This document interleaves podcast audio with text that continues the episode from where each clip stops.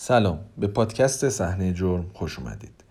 من محمدم و به اتفاق همکارم کمال محسن برای روایت اپیزود چهارم از داستان سریالی کاخ خوک ها همراه شما هستیم.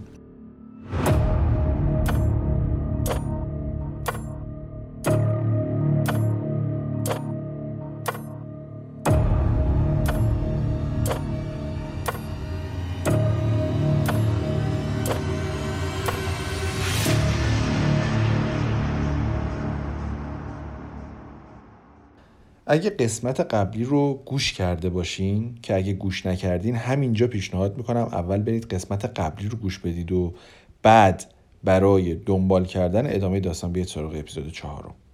حالا اگه گوش کرده باشید شنیدید که گفتیم ماجرا از جایی شروع میشه که وندی تونست از درگیری با ویلی درگیری خونبار البته جون سالم به در ببره. گفتیم که درگیر شد زخمی شد فرار کرد اما زهر خودش هم ریخت و ویلیام هم زخمی کرد و باعث شد یه اتفاق خیلی خیلی مهم بیفته که اگه این اتفاق نمیافتاد هیچ وقت این پرونده حل نمی‌شد. چی بود اون اتفاق مهم؟ اینکه هر دوتاشون تقریبا توی زمان مشترک توی بیمارستان مشترک مداوا شدن و اونجا بود که گند کلید و دستبند در اومد. یادمونه دیگه دستبندی که زمان برقراری رابطه جنسی بین وندی و ویلیام یهو وارد بازی شد و بازی رو به هم ریخت. اما پلیس ونکوور که گفتیم خیلی سهلنگارانه برخورد کرده بود با این داستان این مدرک رو جدی نگرفت. البته خب وضعیت نچندان جالب وندی و اعتیادش و شرایطی که داشت و البته خونسردی و تسلط ویلیام هم تو قصر در رفتنش و عدم توفیق پلیس و تغییر رفتار پلیس نسبت به ویلیام بی تاثیر نبود. اما به هر حال وندی نوری و جلوی پای پلیس انداخت که بعدها خیلی به پلیس تو حل این پرونده و جلو اومدن شاهدای جدید کمک کرد. همینطور در مورد منطقه وقوع اتفاقات یه توضیحاتی دادیم و گفتیم چرا پلیس سردرگم و تو بعضی از موارد حتی بی به این اتفاقات از کنارش میگذشت. از بیل کارگر سابق ویلیام و لیزا دوست دوران کودکی ویلیام گفتیم و صحبت کردیم که باعث شدن پلیس دوباره روی اسم ویلیام زوم کنه و به صورت نامحسوس تحت تعقیب قرارش بده. از RCMP و تصمیم درستش تو راضی کردن پلیس ونکوور برای قبول اشتباهاتش و سهلنگاری هاشم صحبت کردیم. در مورد کارگاه روزمو و روش جالبش یعنی بررسی اطلاعات جغرافیایی هم بحث شد که بازم دوستای نابغمون تو پلیس ونکوور از کنارش به راحتی گذشتن. ولی در نهایت رسیدیم به اسکات چاپ. کسی که تو این اپیزود اظهاراتش نقش اساسی تو پیشبرد پرونده داره. حالا چطوری اظهارات اسکات انقدر کارو جلو می‌بره؟ با اپیزود چهارم همراه باشید. با جزئیات کامل کل ماجرا رو براتون روایت کنیم.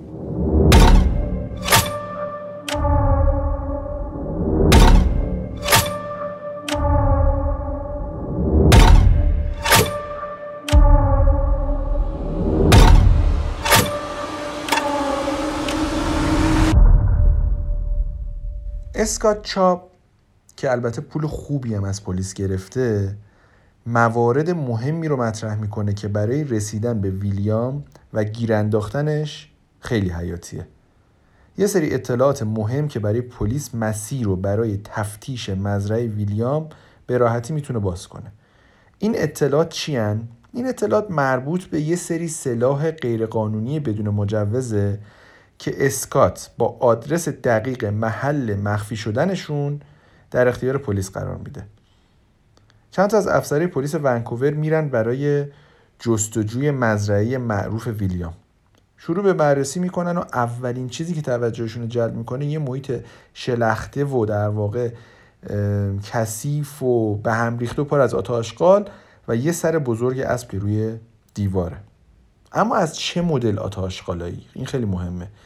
از اونا که همشون بعدا به عنوان مدارک غیرقابل انکار می‌تونن علیه ویلیام استفاده بشن. این آشغالا چیا بودن؟ یه سری کاغذ و لباس و وسایل کهنه. اما پلیس دقیقا می‌دونه برای چی اومده و امیدوار آدرسی که اسکات بهشون داده چی نباشه؟ غلط نباشه. از اطلاعاتی که اسکات چاپ داده استفاده می‌کنن و میرن سمت اتاق لباسشویی ویلیام و دقیقا همون چیزی که باید تو همون جایی که اسکات آدرس داده پیدا می‌کنن.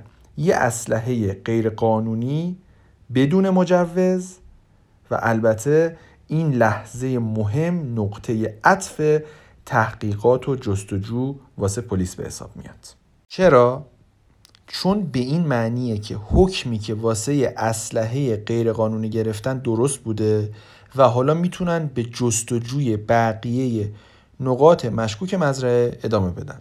از اینجا به بعد درای بسته همینجوری رو به تحقیقات پلیس باز میشه. این دفعه میرن سمت اتاق خواب ویلیام. اینجا هم یه سری جواهرات زنونه کیف پول و یه سری عکس و موارد اینچنینی پیدا می‌کنن که بیشتر گمان زنی ها به این سمته که اینا جزو وسایلی باشه که مربوط به زنای گم شده باشن.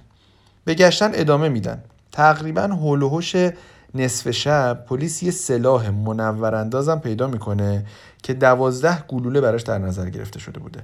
همینطور یه جفت دستبند و چند تا کابل بزرگ و یه جعبه که شامل مجموعه از چاقوهای آشپزخونه که تو اندازه های مختلف کنارم چیده شدن هم به چشمشون می‌خوره و پیدا می‌کنن. پلیس تو تفتیش محل اقامت ویلیام یه سری فیلم و کتاب و مقاله و از همه مهمتر. یه شناسنامه هم پیدا می‌کنه. شناسنامه مال کیه؟ مربوط میشه به یکی از زنای گم شده ونکوور و از اینجا به بعد دیگه هیچی شوخی بردار نیست. مدارکی به دست اومده که نمیشه از کنارشون به راحتی گذشت. اونا یه شناسنامه پیدا کردن که مربوط به یکی از زنای گم شده است. یه سری جواهرات زنونه و همینطور وسایل مندرس و کهنه ای که می‌تونه به سایر زنای گم شده اونجا مرتبط باشه. و البته توی اتاق لباسشویی یه اسلحه غیرقانونی پیدا میشه یه هفتیر کالیبر 22 که توی پلاستیک پیچیده شده و با پنج گلوله پر شده. چیزی که مشخصه اینه که ویلیام از این هفتیر استفاده کرده. اما سوال اینجاست برای کی؟ تو این صحنه جرم انقدر مدرک هست که پلیس قرار نیست خیلی برای پیدا کردن جواب سوالش منتظر بمونه. زیر صندلی اتاق ویلیام یه کیسه است. تو کیسه چیه؟ یکی از مهمترین مدارک مربوط به جنایاتی که ممکنه اونجا اتفاق افتاده باشه. یه جفت کفش زنونه مخصوص پیاده روی و یه اسپری نارنجی رنگ استنشاقی که معمولا برای کسایی استفاده میشه که مشکل تنگی نفس دارن. در واقع یه چیزی تو مایه های اسپری مخصوص بیمارای آسم. این وسایل مربوط میشه به سرنا یکی از زنای گم شده. از اینجا به بعد داستان من سعی می‌کنم یه مختصری از سرگذشت این زنای گم شده و به قتل رسیده در واقع خدمتتون عرض بکنم و ارائه بکنم. چون فکر می‌کنم با توجه به سختی هایی که توی زندگیشون کشیدن و متحمل شدن و مرگ در واقع هولناکشون سزاوار این هستن که در موردشون یه بخشی تو این اپیزود صحبت بشه. سرنا یه زن 29 ساله بوده مثل همه زنای دیگه که زندگی در بوداغونی داشتن. تو چهار سالگی اتفاق وحشتناک براش میفته ازش تو استفاده جنسی میشه. یه لحظه بهش فکر کنید. چه بلایی سر این زنای بیچاره اومده. انگار اومده بودن بدبختی بکشن و برن. خلاصه بگذریم. سرنا تا 17 سالگی با پدر و مادرش زندگی می‌کرده. اما بعدش چی میشه؟ بعدش میره توی خونه گروهی زندگی می‌کنه تا اینکه وارد Eastside میشه و تو مرکز Eastside متاسفانه مفقود میشه. اول آگوست 2001 آخرین باری بوده که دیده شده. جستجویی که پلیس تو خونه ویلیام انجام داد رسما در راستای پیدا کردن اجساد نبود. اونا در واقع با اطلاعاتی که اسکات بهشون داده بود یا بهتر اینجوری بگم به بهانه پیدا کردن سلاح گرم غیرقانونی بدون مجوز توی املاک ویلیام دنبال شواهد و مدارکی میگشتن که مربوط بشه به زنای گم شده. یعنی در حدی که چیزهایی که پیدا شد انقدر در واقع مدارک و شواهد مهمی بودن که دیگه الان توشون در واقع اسلحه بدون مجوز غیرقانونی گم بود. اما پیدا کردن اسلحه از این نظر مهم بود که دستشون رو باز می‌کرد تا بتونن تریلر ویلیام رو بررسی کنن. اما قبل از اینکه بخوان تریلر ویلیام رو بررسی بکنن یکی از افسرهای پلیس از طریق بیسیم با بقیه گروه ارتباط می‌گیره و از گروه می‌خواد سریع خودشون رو به سمت ساختمونی که کشتارگاه مزرعه اونجا قرار داره برسونن. چی از اونجا؟ بخشی از گروه خب بلا فاصله حرکت می‌کنن میرن به اون سمت. یه جای وحشتناک که از در دیوارش داره ترس میباره. اونجا به جز چرا قوه های پلیس هیچ نور و روشنایی دیگه وجود نداره. تو ساختمون کشتارگاه یه قلاب خیلی بزرگه که بالای یه میز آویزونه. دو تا خوک پوسکنده هم از این قلابه آویزونن. به علاوه چند تا سطل که همون اطراف به چشم این گروه از تیم تحقیق پلیس می‌خوره. در عین حال که این تیم تحقیق در حال بررسی محیطه گروه دیگه از پلیس که تو قسمت های دیگه مزرعن به گشتن ادامه میدن و به طور مرتب در حال پیدا کردن کاغذ و کیف پول و کفش زنونو از این مدل مدارک هستن. وفور مدارک و شواهد بوده واقعا. روی این کیف و کفش های زنونه کاغذهاییه که توجه پلیس رو جلب می‌کنه و روی این کاغذام نوشته هایی که توجه پلیس رو بیشتر به خودش جلب می‌کنه. روی یکیشون اسم لیزا دیده میشه. این اسم برای پلیس آشناست لیزا بین زنای گم شده اسمش بود. در واقع لیزا یکی از دوستای ویلیام بود که قبلا تو تریلر با ویلیام بوده و یه مدت هم تو مزرعه کار می‌کرده. پلیس می‌دونه که لیزا زنده است و سالمه. چرا؟ چون می‌دونیم که پلیس قبلا باهاش در مورد ویلیام صحبت کرده بود. حالا از کجا می‌دونیم این موضوع رو؟ اگر بیل رو از اپیزود قبل یادمون باشه لیزا هم یادمون میاد. همونیه که یه سری اطلاعات رو به صورت مخفیانه به پلیس ارائه داد که باعث شد تحقیق در مورد ویلیام دوباره بیاد تو دستور کار پلیس و اسم ویلیام بیاد تو صدر لیست بررسی های پلیس ونکوور و RCMP حالا دیگه پلیس مطمئنه که جای درستی اومده و حتی مدارک کافی هم برای متهم کردن ویلیام فراهمه. البته فعلا نه برای اتهام قتل بلکه بیشتر تو حوزه نگهداری غیرقانونی سلاح گم که البته برای زندانی کردنش کافی نیست. به همین دلیلم هست که حتی با وجود همه مدارکی که در رابطه با زنای گم شده پیدا کردن بازم نتونستن جلوی آزادی ویلیام به قید وسیقه رو بگیرن. اما حالا دیگه با این مدارک پای رسانه ها هم به ماجرا باز شده کاملا و رسانه ها لحظه به لحظه در حال بررسی و پوشش تحقیقات پلیس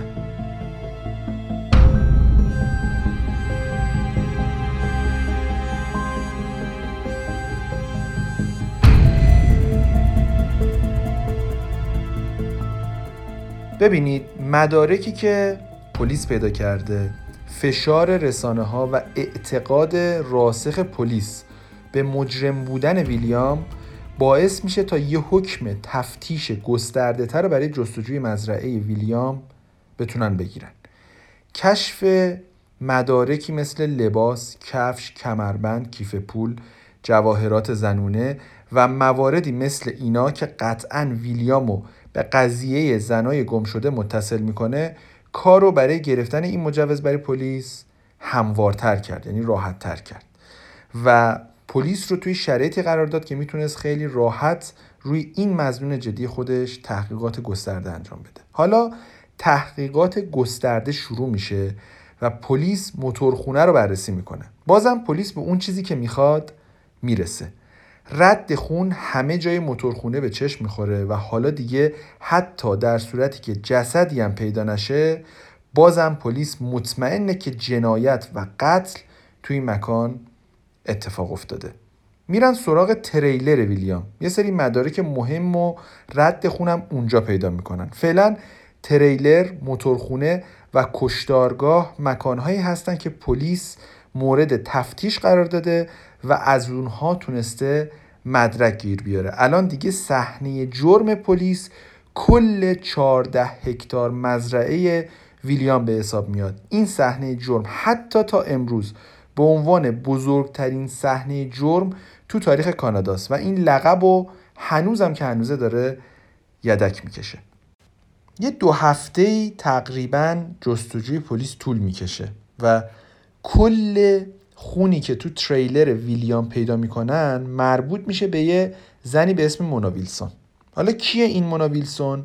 مونا یه زن 26 ساله بومی اهل آلبرتا بوده که تو مرکز ایست ساید جایی که تقریبا ده سالی رو اونجا زندگی می‌کرده و کاملا هم توش شناخته شده بوده گم میشه یه خوردم در مورد زندگیش اگر قرار باشه بدونیم به این موضوع باید اشاره بکنیم که وقتی که مونا 6 سالش بوده مددکارای اجتماعی تو شرایطی که شدیدن کتک خورده پیداش می‌کنن. البته اشتباه نکنید بدبختیاش قرار نیست اینجا تموم بشه. بعد از گذشتن دوران سخت بچگی دوران سختتر نوجوانی و جوانی شروع میشه. بهش تجاوز هم میشه و کیه که ندونه که آسیب روانی ناشی از تجاوز چه ها که نمی‌تونه بکنه با یه زن تنها. واقعا چی کشیدن این زنها؟ بگذاریم. به کمک مددکاراش سعی می‌کنه که یه خونواده ای رو پیدا بکنه که سرپرستیش رو به عهده بگیرن. موفقم میشه.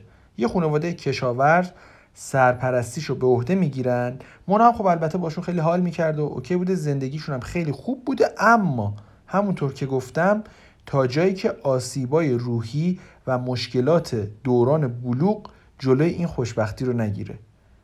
انگار توی طالع این بدبختا نوشته بودن که شما قرار نیست روی خوشی رو ببینید.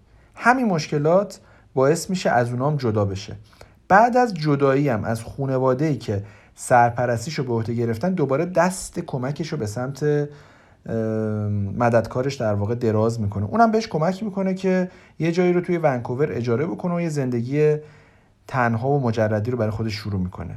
اما داریم در مورد ونکوور صحبت می‌کنیم. ونکوور پایتخت مواد مخدر تو کاناداست. پس خیلی راحت میشه پیش بینی کرد که خیلی زود زندگی مجردی و خاطرات تلخ و گذشته سخت مونا اونو به سمت اعتیاد بکشونه. هروئین ماده مخدریه که مونا برای مصرف خودش انتخاب می‌کنه. و این ماده مخدر خیلی زود مونا رو مجبور می‌کنه تا برای رفع نیاز مالیش و تهیه مواد رو به تنفروشی بیاره. تنفروشی هم که شروع بشه قرار گرفتن در بین تعمه های ویلیام انکارناپذیره. برگردیم به تحقیقات پلیس. اونا با پیدا کردن رد خون مونا و اسپری استنشاقی سرنا موارد و شواهد و مدارک قانع کننده ای برای متهم کردن ویلیام الان دیگه توی دستشون دارن. در نهایت رابرت ویلیام پیکتون در سن 51 سالگی یعنی دقیقا تو 21 فوریه 2002 به اتهام دو فقر قتل توسط پلیس ونکوور دستگیر میشه. ویلیام نه تنها به اتهام قتل این دو زن بلکه به اتهام قتل 48 زن دیگه قرار در این بازداشت تحت بازجویی پلیس قرار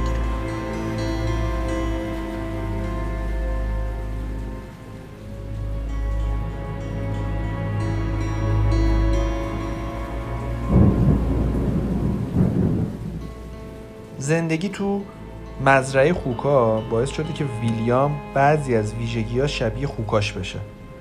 به شدت کثیف و چرب و چرک و نامرتب تا جایی که تلاش مسئولای زندان برای فرستادنش به همومم بی نتیجه میمونه. اما خب قطعا اولویت پلیس نظافت و آراستگی ویلیام نیست.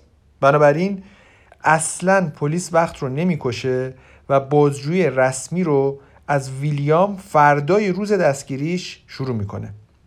ویلیام بعضی جملات و پشت سر هم هی تکرار می‌کنه. با اینکه تو 11 ساعت بازجویی خیلی زیاد صحبت می‌کنه اما جز عراجیف و دریوری چیز به درد بخوری در مورد مدارک کشف شده و اتفاقات مزرعه به زبون نمیاره.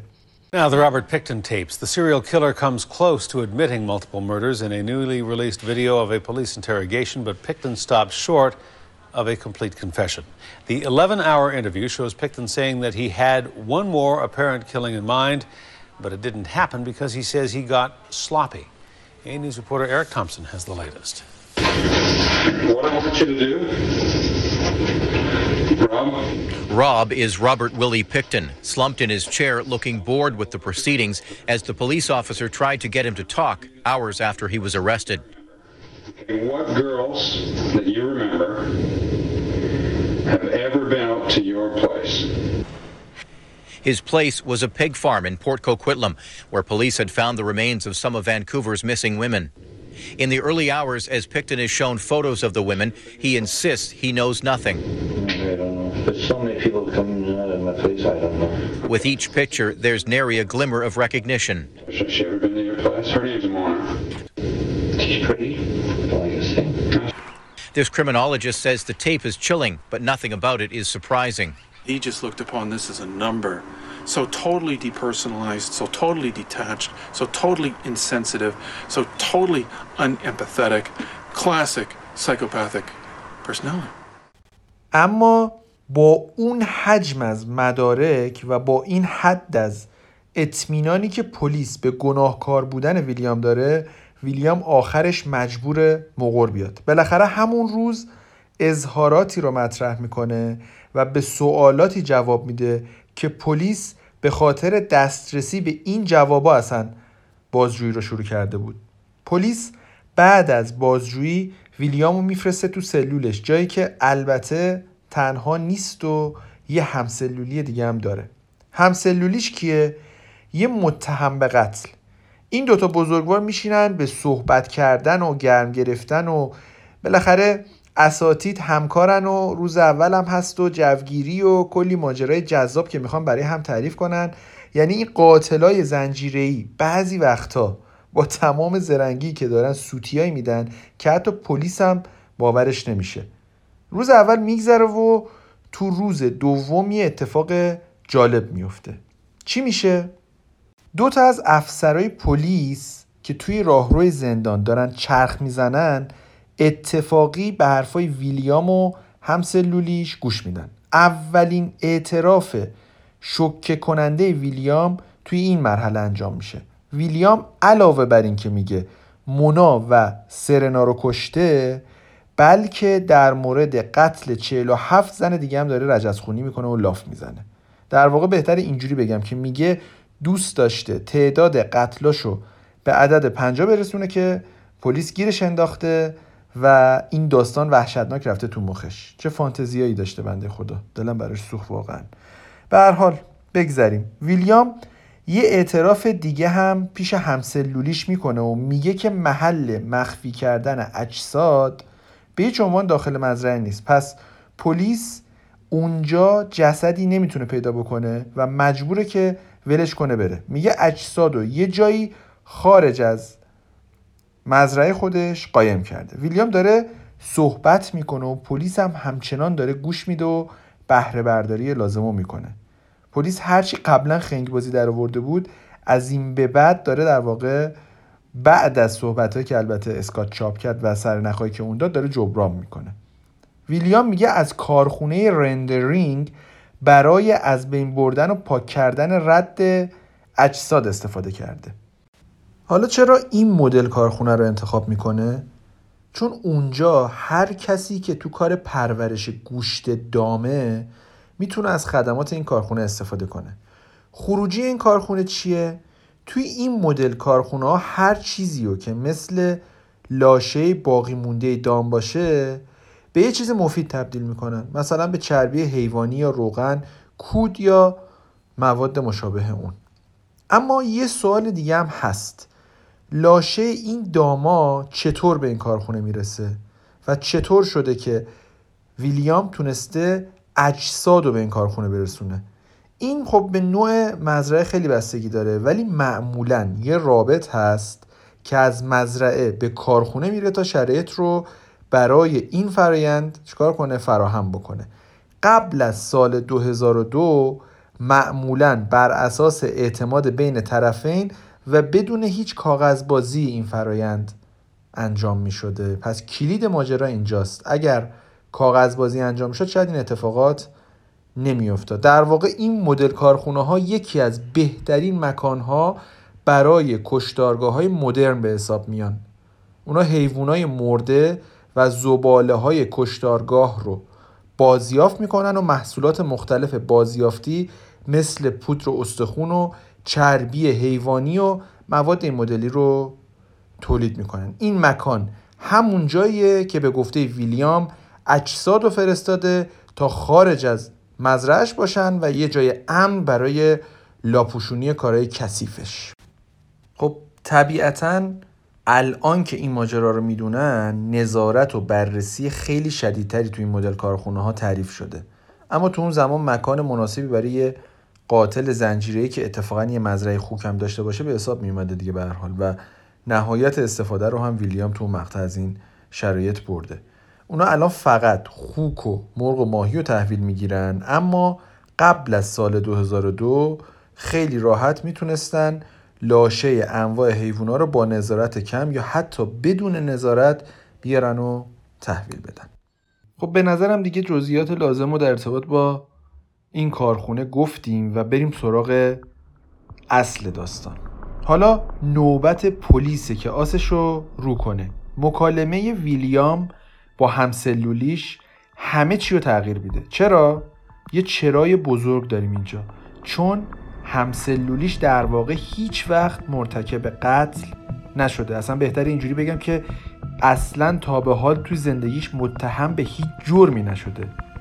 در واقع همسلولی ویلیام یه پلیس مخفیه که پلیس به واسطه تجربه‌ای که تو این جور موارد داشته به این نتیجه می‌رسه که این مدل قاتلا معمولا تو زندان دهن گشادشون رو باز می‌کنن و یه سری اعترافات می‌کنن تا تو زندان اعتبار کسب کنن. به همین دلیل یه پلیس مخفی رو تحت پوشش متهم به قتل برای اعتراف گرفتن و شهادت علیه ویلیام معمور می‌کنن. از طرف دیگه تحقیقات تیم صحنه جرم پلیس ونکوور تو مزرعه ادامه داره و همینطور پشت سر هم شواهد جدیدی از دی ای سرنا هم به دست میاد. ویلیام به قتل یه زن دیگه به اسم آندریا جونزبری هم متهم میشه. آندریا یه زن 22 ساله بود که تو جون 2001 تو مرکز شهر ایست ساید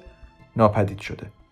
اونم مثل خیلی از قربانی های این داستان زندگیش با الکل و بیماری روحی و آزار جسمی گره خورده. آندریا همخونه خودش رو تو ویکتوریا تو ایالت بریتیش کلمبیا ول کرده و افتاده دنبال دوست پسرش. دوست پسرش هم که دیگه نگم براتون چی کار هستی استاد بزرگوار از ساقیای مواد مخدر تشریف دارن. فقط با همین دی ای که مربوط میشه به آندریا پلیس نمی‌تونه ویلیامو به قتل متهم کنه. اما پلیس هنوز امیدواره که بتونه شواهد بیشتری پیدا کنه. اما یه راه داره. جستجو و بررسی چهارده هکتار زمین. حتی تو حرفم کار آسونی نیست. چهارده هکتار رو بررسی کردن کار بسیار سخت زمانبر و حتی هزینه بریه. ولی دیگه پای ویلیام افتاده تو تله پلیس و پای رسانه ها به این ماجرا باز شده. دیر و زود داره ولی دیگه سوخت و سوز نداره. بالاخره اواخر مارس 2002 دو ماه بعد از اولین ورود پلیس به تریلر ویلیام اون به قتل سه زن دیگه هم متهم میشه. یکی از این سه قربانی ژاکلین مکدانل بود. زنی که آخرین بار تو ژانویه 1999 دیده شده بود. خونش روی یه جفت دستبند تو اتاق خواب ویلیام پیدا میشه. ویلیام به قتل دایان راک هم متهم میشه. متاسفانه دایان مادر پنج فرزنده و آخرین بار تو اکتبر 2001 دیده شده. پلیس رد خون و یه مقدار از موهاشو تو موتورخونه پیدا می‌کنه. قربانی سوم زنی به اسم مستوار ناومیه که کارت شناسایی این بخت برگشتم تو تریلر ویلیام دقیقا زمانی که دنبال سلاح گرم میگشتن پیدا میشه. با این سه اتهام جدید مجموع اتهام به قتل های ویلیام به پنج می‌رسه. با این حال می‌دونیم که هنوز خیلی از زنایی که تو لیست افراد گم شده بودن می‌تونستن رابطه مستقیم با پرونده ویلیام داشته باشن. اما کشف بعدی پلیس از همه تکان دهنده تر و وحشتناکتره.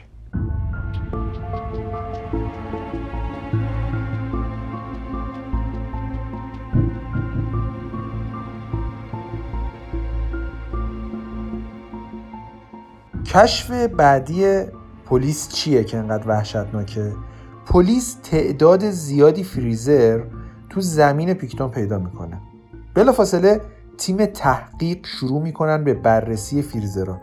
داخل یکی از فریزرها پنج تا سطل گالون مانند پیدا می‌کنن که محتویاتش واقعا وحشتناکه. محتویاتش چی هست؟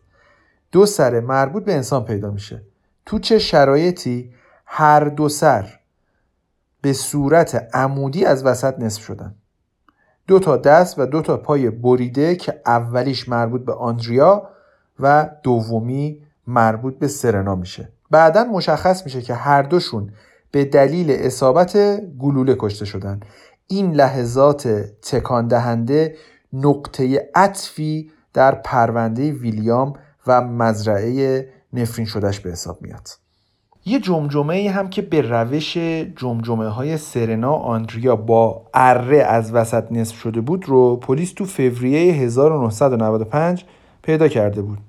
حالا دیگه می‌دونن که این قتل کاری کی بوده؟ البته اونا هیچ وقت موفق به شناسایی جنازه ای که داریم در موردش صحبت می‌کنیم نشده بودن. اما حالا کاملا مشخص میشه که این جمجمه مربوط به زنی به اسم جین دو بوده. مدل نصف شدن جمجمش با مدل نصف شدن جمجمه اون دو جنازه موجود تو اون سطل و گالون کاملا مطابقت داره.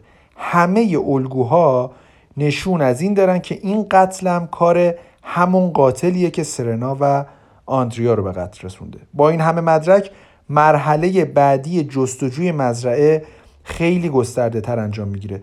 تیم تحقیق همه 14 هکتار از زمین رو دیگه حالا باید بررسی بکنن و این کار رو هم می‌کنن. برای چی؟ برای پیدا کردن بقایای اجساد حدود سی فوت از زمین رو باید حفاری کنن. بله این حفاری عمیق و بررسی دقیق باعث پیدا شدن اجساد و قربانی های بیشتری میشه. مارنی فری قربانی بعدیه. اونو از طریق فکش که البته هیچ دندون سالمی دیگه توش نبود شناسایی می‌کنن. قربانی پشت قربانی و جنازه پشت جنازه. این بار یه جنازه دیگه پیدا و شناسایی میشه. زنی به اسم براندا ولف تیم تحقیق یه استخون فک از براندا پیدا می‌کنه و براندا هم جزو اون زنای بومی اهل آلبرتا بوده. توی یه بار محلی متصدی بار بوده اما برای تأمین مالی و تهیه مواد مخدرش مجبور بوده چیکار کنه؟ دیگه الان باید حفظ شده باشیم. مجبور بوده رابطه جنسی در ازای پول یا مواد داشته باشه. بهترین گزینه برای این کار کی بوده؟ همون مرد مهربونی که روسبیای ایست ساید تبلیغشو می‌کردن. آخر عاقبتش چی میشه؟ آخر عاقبتش آخر عاقبتی میشه که برای تمام این زنایی که الان توی مزرعه داریم پیداشون می‌کنیم در واقع به وجود اومده و ایجاد شده. آخر عاقبتشون همین خواهد بود. براندا هم اواخر فوریه 1999 ناپدید میشه و تا مرحله دوم جستجو و بررسی تیم تحقیق به هیچ عنوان پیدا نمیشه. جستجوی دقیق تر نشون میده که زنای بیشتری توی مزرعه خوفناک به قتل رسیدن. کیا بودن بقیه این زنای بیچاره؟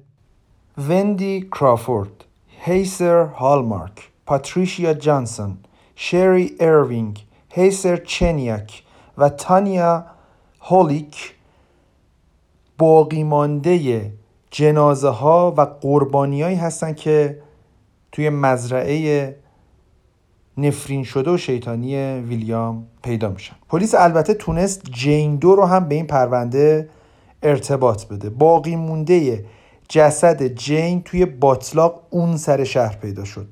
تلاش پلیس ادامه پیدا می‌کنه و اونا یه جسد دیگه که متعلق به جورج یا پاپن هست رو هم به این پرونده متصل می‌کنن. استخونای جورجیا تو مزرعه ویلیام دفن شده بودن و دی ایش هم تو چند تا از ساختمونای امارت ویلیام پیدا شد. جورجیا یه زن 35 ساله و مادر هفت فرزند بود. اونم مثل بقیه زنای قربانی شده این ماجرا در واقع دوران بچگی و جوانی خیلی سختی رو پشت سر گذاشته بود. مادرش هم خب به این همه سختی اضافه شده بود چون مادرش هم معتاد بود. قبل از اینکه ماجرای مربوط به بررسی شواهد فیزیکی موجود تو املاک ویلیام رو بخوام ادامه بدم لازمه یه نکته رو بگم. تو اپیزود قبلی داستان رو با وندیلین و درگیریش با ویلیام شروع کردیم. پس احتمالا باید یادمون باشه که پلیس تو همون شبی که هم وندی و هم ویلیام توی بیمارستان در حال مداوا و درمان هستن لباسا و چکمه های ویلیام رو به عنوان مدرک ضبط می‌کنه. حالا با توجه به اینکه پلیس این مدارک رو داره تصمیم می‌گیره بعد از هفت سال بره سراغش رو دی موجود روی اونا رو بررسی کنه. به کمک این مدارک حالا دیگه پلیس می‌تونه ویلیام رو به مفقود شدن دو زن دیگه هم چیکار کنه؟ مرتبط کنه. چرا؟ چون دی ای موجود در مدارک مربوط به اتاق اورژانس با دی ای موجود روی بدن دو زن دیگه به اسامی کورا و آندریا مطابقت داره. البته تمام تحقیقات پلیس به داخل مزرعه محدود نمیشه. پلیس خارج مزرعه هم تحقیقات خاص خودش رو دنبال می‌کنه. یکی از این تحقیقات صحبت کردن با افرادیه که ویلیامو میشناختن. یکی مثل اسکات چاپ کارگر سابق ویلیام. اسکات به صحبت در مورد پرونده ویلیام علاقه داره و اتفاقا حرفای زیادی هم برای گفتن داره. میگه به ویلیام یه روش خوب برای کشتن پیشنهاد داده بوده. این روش چی بوده؟ تزریق مایع شوینده به بدن قربانی های معتاد. اسکات میگه با تزریق این ماده در عرض ده دقیقه قربانی میره به دیار باقی. اسکات میگه با این روش هیچ کس هم متوجه علائم سوزن سرنگ روی بدن قربانی نمیشه. چرا؟ چون قربانیا معتادای تزریقی هستن. همچنین اسکات یه نکته خیلی مهم دیگه هم میگه و اونم اینه که ویلیام به اون هزار دلار برای کشتن لیزا پیشنهاد داده بوده. چرا؟ چون مثل اینکه این اواخر لیزا زده بوده تو کار باجگیری از ویلیام. حالا چرا باجگیری؟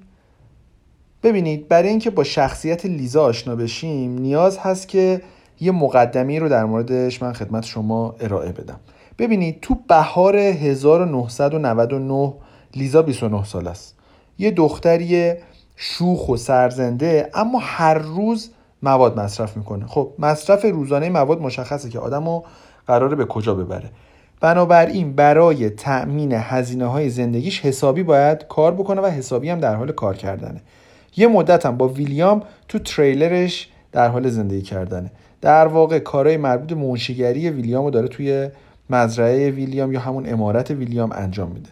ویلیام طبق عادت قدیمیش اما به جای دادن حق و زحمه یا حقوق ترجیح میده هزینه مربوط به الکل و مواد و مایحتاج لیزا رو تامین بکنه به جایی که بهش در واقع حقوق بده. لیزا هم بدش نمیاد دیگه بالاخره اینجا متاعش تامینه و یه زندگی اشتراکی هم با ویلیام داره. اما همین زندگی اشتراکی گاهی اوقات ناخوشایند و تو هم با شک و تردیده برای لیزا. به همین دلیله که لیزا تصمیم می‌گیره یه روز بره پیش دیوید برادر ویلیام تا در مورد شایعاتی که شنیده بود سوال کنه این شایعات چی بودن حالا؟ یه سری شایعات در مورد بقایایی از اجساد که ویلیام تو فریزر جاساز و مخفی کرده دیوید که اینو میشنوه خب طبیعی واکنش عصبی نشون میده و یه سیلی آبدار حواله صورت لیزا می‌کنه. در نهایت هم به درگیری جزئی منجر میشه اما خب کار به جای باریک نمی‌رسه. البته لیزا اولین بار نبود که چیزای عجیبی رو توی مزرعه ویلیام دیده بود. در واقع بهتر اینجوری بگم که این ماجرا در مقایسه با اتفاقی که لیزا اونو تو مارس 1999 تجربه کرده بود اصلا وحشتناک به حساب نمیاد. ببینید تو این مزرعه وحشتناک ویلیام چه ماجراهایی پیش اومده که شایعه در مورد نگهداری بقایای جسدهای تکه تکه شده توش گمه و وحشتناک به حساب نمیاد. خیلی خوب بذارید بریم سراغ اون ماجرایی که از این ماجرا وحشتناک تره سراغ چیزی که لیزا دیده بود.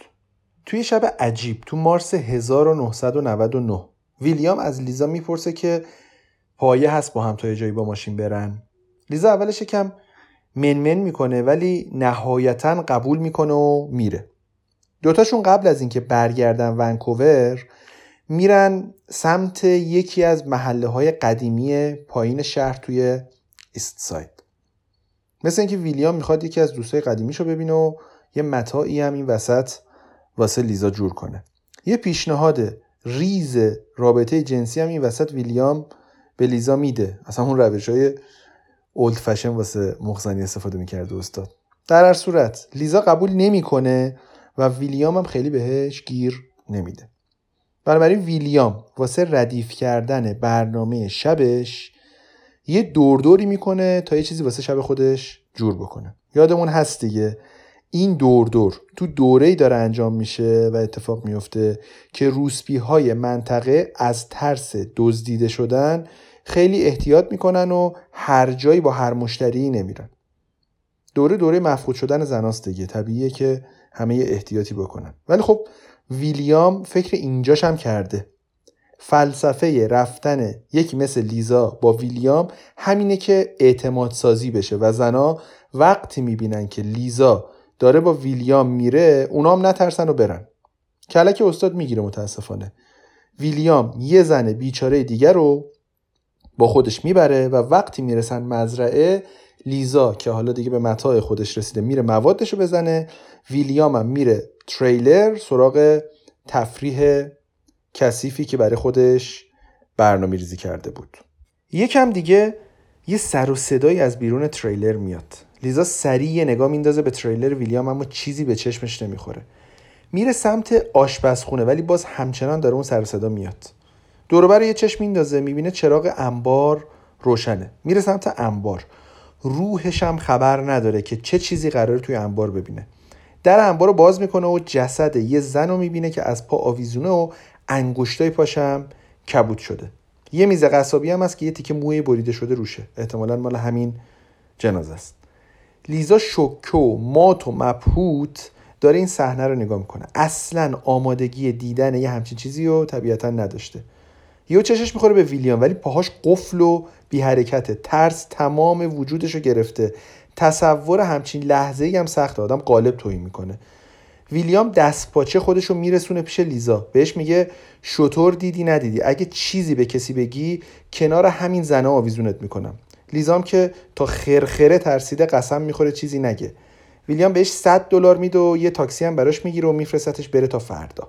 لیزام که احساس می‌کنه خدا خیلی دوستش داشته که ویلیام گذاشته بره فرداش نمیاد و یه چند روزی رو به مشروب خوردن و مس کردن و مواد زدن و کارهای این مدلی دست می‌زنه تا بلکه اون چیزی که اون شب دیده رو بتونه فراموش کنه. چند وقت بعد یه زنگ می‌زنه به ویلیام و میگه من دوباره برگشتم به دوست پسر سابقم و فعلا نمی‌تونم برگردم. دو تا چیزی که الان می‌دونیم هر دوتاش دروغه. قطعا بهانه برای برنگشتن به مزرعه ای که آخرین بار توش اون چیز وحشتناک دیده می‌تونست دوست پسرش باشه. چیزی که از اساس وجود نداشته. خب بالاخره می‌خواسته از مزرعه و ویلیام تا جای ممکن دور باشه تا حالا جون خودش رو حفظ بکنه. از طرف دیگه هم برنگشتنش به مزرعه یه دروغ دیگه که بعدا همه می‌دونیم که دوباره برمیگرده اونجا. شبی که اون حادثه اتفاق میفته چه هلوش زمانیه؟ ماه مارس. تقریبا تو همین هلوهوش زمانیه که جورجیا پاپن به عنوان یکی از زنای گم شده برای آخرین بار دیده میشه. البته خب به قطعیت نمیشه گفت اون زنی که دار زده شده بوده و لیزا اونو توی انباری دیده جورجیاست. ولی از نظر زمانی این گمان زنی رو به وجود میاره که خودش باشه. اما علاوه بر لیزا و بیل و اسکات یه مرد دیگه هم هست که یه چیزایی در مورد کارای ویلیام می‌دونه و اونا رو واسه پلیس هم اتفاقا تعریف کرده. کیه این مرده؟ اسمش اندرو بلووده. اونم یکی از مجموعه آدمایی که اطراف مزرعه ویلیام کار می‌کنه. یه کاری مثل منشیگری و حساب کتاب از اینجور کارا.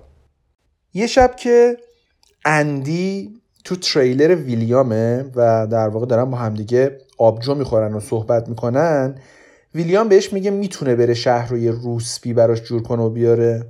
ظاهرا اندی قبول نمی‌کنه. حداقل اون چیزی که ما اطلاع داریم اینه که اندی قبول نمی‌کنه و نمیره. ولی هنوز پیش ویلیام نشسته و دارن با همدیگه آبجو می‌خورن و صحبت می‌کنن. یهو ویلیام لای صحبتهایی که دارن می‌کنن میگه می‌دونی من با زنایی که میارم اینجا در واقع چه کاری انجام میدم؟ اندی که هنوز هیچ تصمیمی نگرفته که چه جوابی به این در واقع سوالی که ویلیام مطرح کرده بگه و بده و هنوز داره مسمس می‌کنه که می‌خواد بدونه یا نمی‌خواد بدونه یهو ویلی دست می‌کنه زیر تختش رو یه سری دستبند و کمربند و کابل و موارد اینجوری رو در میاره و بهش نشون میده. میگه بعد از اینکه اعتمادشون رو جلب کردم و حالا ناز و نوازشی کردم و مقدمات رو به جا آوردم و اونا هم فکر کردن که قرار یه پول آسون در بیارن و یه کاری که خیلی در واقع زمان نمی‌بره و خیلی طول نمی‌کشه اون موقع چیکار می‌کنم؟ دستشون رو با دستبند میبندم. خیلیشون شک نمی‌کنن. فکر می‌کنن اینم بخشی از کاریه که من باهاش تحریک میشم. ولی بعدش با کمربند و سیم خفشون می‌کنم و میبرمشون کشتارگاه. اونجا چی کار می‌کنم؟ اونجا به عنوان غذا یا خوراک میدمشون به خورد خوکان. قسمت هایی که خورده نمیشنم می‌برم به کارخونه. کدوم کارخونه؟ همون کارخونه ای که قسمت های قبل در موردش صحبت کردیم که بقایای دام رو دریافت می‌کردن و بازیافت می‌کردن و حالا تبدیل می‌کردن به پودر و استخون و موارد اینجوری. همینجا یه نکته ای رو بگم. ببینید تمام های دیگه حالا تقریبا مثل بازو و دنده و اینجور استخونا میشه به راحتی با استخون حیوان اشتباه گرفتش. ولی جمجمه انسان یا دست انسان یا پای انسان استخوناش. کاملا با استخون حیوان متفاوته و قابل شناساییه. بنابراین ویلیام نمی‌تونه ریسک کنه و اون قسمت ها رو بفرسته برای کارخونه. این کارا بعدا به پلیس کمک می‌کنه که بتونه بقایای اجسادی که خارج از مزرعه هم پیدا می‌کنه به نوعی متصل بکنه به ویلیام. حالا اون قسمت ها رو کجا گم و گور می‌کرده که گیر نیفته؟ خارج از محیط مزرعه. یه جاهایی مثل همون باطلاقی که بقایای جنازه جین دو پیدا شد. برخلاف اندی که حالا اون روز یا اون شب فکر می‌کرده که خب کله ویلیام داغ شده و داره چرت و پرت میگه به هیچ عنوان چرت نمی‌گفته. چرا؟ چون تیم جستجو در واقع. توی مزرعه جمجمه دستا و پاهای سرنا و آندریا دستها و پاهای مونا و همینطور بخشی از جنازه یه زنی رو پیدا می‌کنه که موهاش توی موتورخونه ویلیام پیدا شده بوده. اصلا از همین جاست که می‌فهمن که اون بقایا به نوعی به ویلیام مرتبطه و قتلشون به احتمال خیلی زیاد می‌تونه کار ویلیام باشه که همینطورم هم بوده. تو دل این جستجوها یه کشف مهم دیگه پلیس انجام میده. حدود پنج ماه از جستجو تو مزرعه ویلیام داره میگذره. افسرهای پلیس چی پیدا می‌کنن؟ دو تا فریزر پیدا می‌کنن تو یکی از ساختمونهای مربوط به املاک ویلیام. وظیفه پاکسازی این دوتا فریزر هم به عهده همین افسرهای پلیسه. چی توش پیدا می‌کنن؟ یه سری کیسه پیدا می‌کنن که در واقع داخلش کیسه هایی از گوشتای چرخ کرده بسته بندی شده قرار گرفته. اونا گوشتا رو از فریزر خارج می‌کنن و منتقل می‌کنن به یه کامیون یخچالدار. به حال مدرک و سند بوده و بعد این اتفاق میافتاده. چهار ماه بعد تیم تحقیق تصمیم می‌گیره گوشتا رو بررسی و آزمایش بکنه. فکر می‌کنید چی دستگیرشون میشه؟ نتایج آزمایش نشون میده که گوشت خوک با بقایای گوشت انسان ترکیب شده. شواهد DNA مشخص می‌کنه که اون بقایای انسانی به ویگ مورهال که تو مارس 1998 ناپدید شده مرتبطه و همینطور بخش دیگه از اون به سیندی فلیکس که آخرین بار تو ژانویه سال 2001 دیده شده ارتباط داره. این موضوع به این معنیه که بعضی از گوشتا از چهار سال پیش تو اون فریزرها داشتن نگهداری می شدن قطعا این احتمالم وجود داره که بخشی از گوشتا از طریق قصابی های کوچیکی که ویلیام داشته دست خلق الله رسیده باشه. چه پدری در آورده از پلیس این ویلیام. ببینید این پرونده برای پلیس ونکوور و دولت کانادا یه پرونده بسیار سنگین بود. به طور کلی 500 بازپرس تو این پرونده دخیل بودن. 500 بازپرس. در مورد قربانی هم که دیگه نگم براتون. حداقل 60 قربانی در پایان تحقیقات شناسایی شده بودن. تحقیق روی این پرونده مثل خود داستان از نظر میزان هزینه خیلی وحشتناکه. چیزی حدود بیش از 100 میلیون دلار هزینه گذاشته رو دست دولت. چیزی که خیلی راحت پلیس می‌تونست همون اول حلش بکنه اما در نهایت بیش از 100 میلیون دلار روی دست دولت هزینه گذاشت. از زمان دستگیری ویلیام تا شروع دادگاه کیفری پنج سال طول کشید. ببینید این چیزا در واقع مواردی نیست که تو همه پرونده ها پیدا بشه. یه مورد خیلی عجیب غریبه. بگذاریم. بریم سراغ نتیجه دادگاه و محاکمه ویلیام. ویلیام فقط به جرم 6 فقر قتل محاکمه شد. این 6 نفر کیا بودن؟ مارنی فری جورجیا پاپن آندریا جونز سرنا براندا ولف و مونا ویلسون. اون 6 نفری هستن که به نمایندگی البته از بقیه قربانیا منجر به محاکمه ویلیام شدن. هیئت منصفه چه تصمیمی گرفتن؟ بعد از نه روز بررسی هیئت منصفه ویلیامو از اتهام قتل درجه اول مبرا دونست البته دلایلی دارن که شاید منطقی باشه. اما خب در نهایت تونستن اونو به قتل درجه دوم متهم کنن. مشخصه که قرار نیست ویلیام از زیر چیزی در بره. هیئت منصفه این حکم داد. چرا یه همچین حکمی داد؟ چون از عدم مشارکت شخص یا اشخاص دیگه توی ماجرا مطمئن نبود. در نهایت هم متقاعد نشد. مثلا دیوید برادر ویلیام یا پت کاسانووا قصابی که همیشه با ویلیام کار می‌کردن متهم بودن ولی هیچ مدرکی برای اثباتش وجود نداشت. اما در مورد قتلا و قربانی های دیگه چه اتفاقی افتاد؟ در مورد بقیه اتهاما ویلیام حتی اگر به اتهام 20 فقره قتل دیگه هم قرار بود متهم بشه حد اکثر مجازاتش 25 سال زندان بدون آزادی مشروط بود. یعنی در واقع این حد اکثر مجازاتی بود که یک قاضی می‌تونست تو اون زمان برای ارتکاب به 6 قتل در نظر بگیره. البته تو سال 2011 دولت کانادا تغییراتی رو برای این مدل جنایت ها در نظر گرفت و اعمال کرد. ولی متاسفانه حکم ویلیام قبل از این تغییرات صادر شده بود. همون قانون عطف به ما سبق نمی شود خودمون. یعنی ویلیام می‌تونه تو کمتر از سه سال واجد شرایط آزادی مشروط بشه. یعنی سه سال آینده رو دارم عرض می‌کنم. و تو 74 سالگی می‌تونه از زندان آزاد بشه. ولی با این حال هم من و هم شما و هم مردم کانادا فکر می‌کنم معتقدیم که ویلیام هیچ وقت آزاد نمیشه. آخرین اتفاقی هم که میفته اینه که تیم جستجو همه ساختمون موجود تو ملک و مزرعه ویلیام همون کاخ خوک ها رو تخریب می‌کنه و بازرسای پلیس هم به عنوان آخرین اقدام از خانواده های قربانی ها دعوت می‌کنن تا برای تماشای این صحنه اونجا حاضر بشن. تا شاید بخشی از آسیبی که دیدن و درد و رنجی که دارن تحمل می‌کنن و فراموش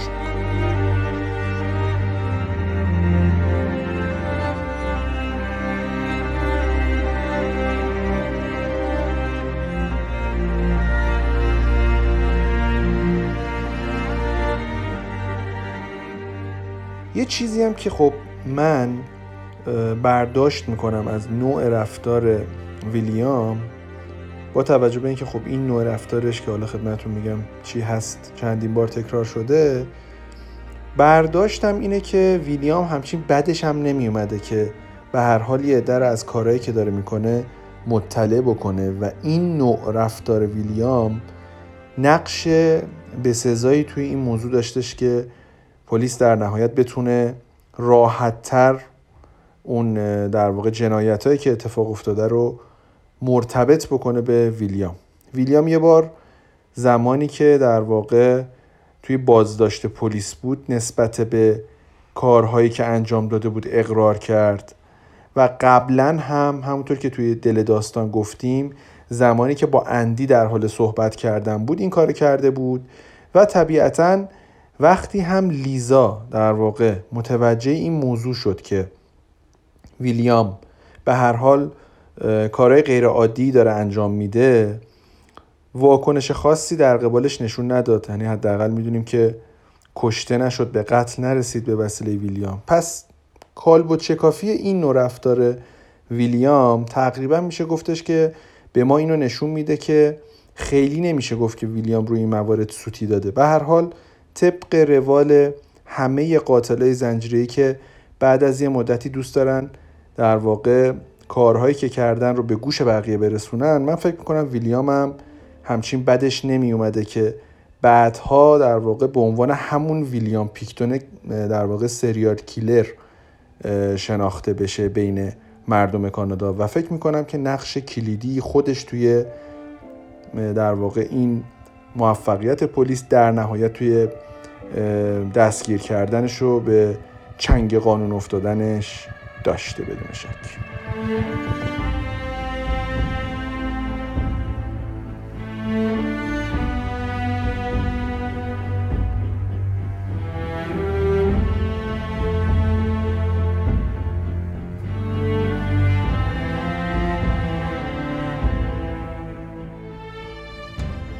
چیزی که تجربه کردید اپیزود دوم و پایانی از مجموعه اپیزودهای کاخ خوک ها بود. امیدوارم به دلتون نشسته باشه. تشکر ویژه می‌کنم از همکارام کمال و محسن که همیشه توی در واقع بهبود کیفیت پادکست صحنه جرم پیشگامن و خیلی کمک می‌کنن که ما بتونیم اپیزودامون رو در واقع با کیفیت بالا انشالله تولید بکنیم. به حال ممنونم از زحماتی که می‌کشن و همراهی همیشگیشون. از طرف دیگه یه تشکر ویژه لازمه بکنم از ناملیک و شنونده هامون. توی ناملیک به حال ما فروردین ماه فکر کنم سوم فروردین ماه به عنوان یک پادکست تازه متولد شده اعلام وجود کردیم و فکر می‌کنم انتهای فروردین ماه بود که در واقع بنا به گزارشی که ناملیک توی صفحه اینستاگرامش منتشر کرد جز پنج اپیزود پرشنونده فروردین ماه بودیم.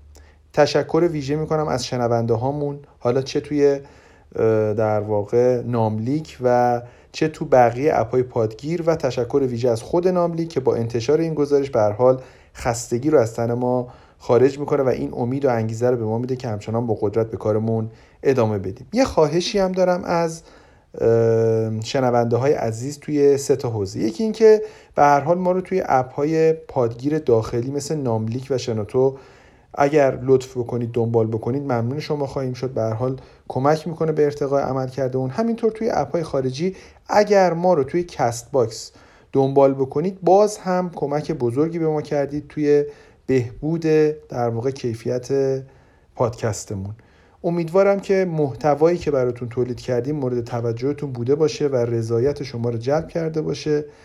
یه نکته دیگه که می‌خوام ازتون خواهش بکنم اینجا اونم اینه که به حال پادکست برای شنونده تولید میشه و شنونده باید در واقع رکن اصلی هر پادکستی باشه. اگر براتون مقدور بود حتما نظرات خودتون نقدهای مثبت و منفی خودتون رو در مورد کار ما اعلام بکنید این باعث افتخار ماست که بتونیم از شما فیدبک دریافت بکنیم و مطمئن باشین که در اپیزودهای بعدی از مجموعه اپیزودهای پادکست صحنه جرم اونها رو به کار خواهیم بست. خیلی متشکرم از همراهی شما. براتون آرزوی موفقیت و سلامت و بهروزی می‌کنم. خدا نگهدار.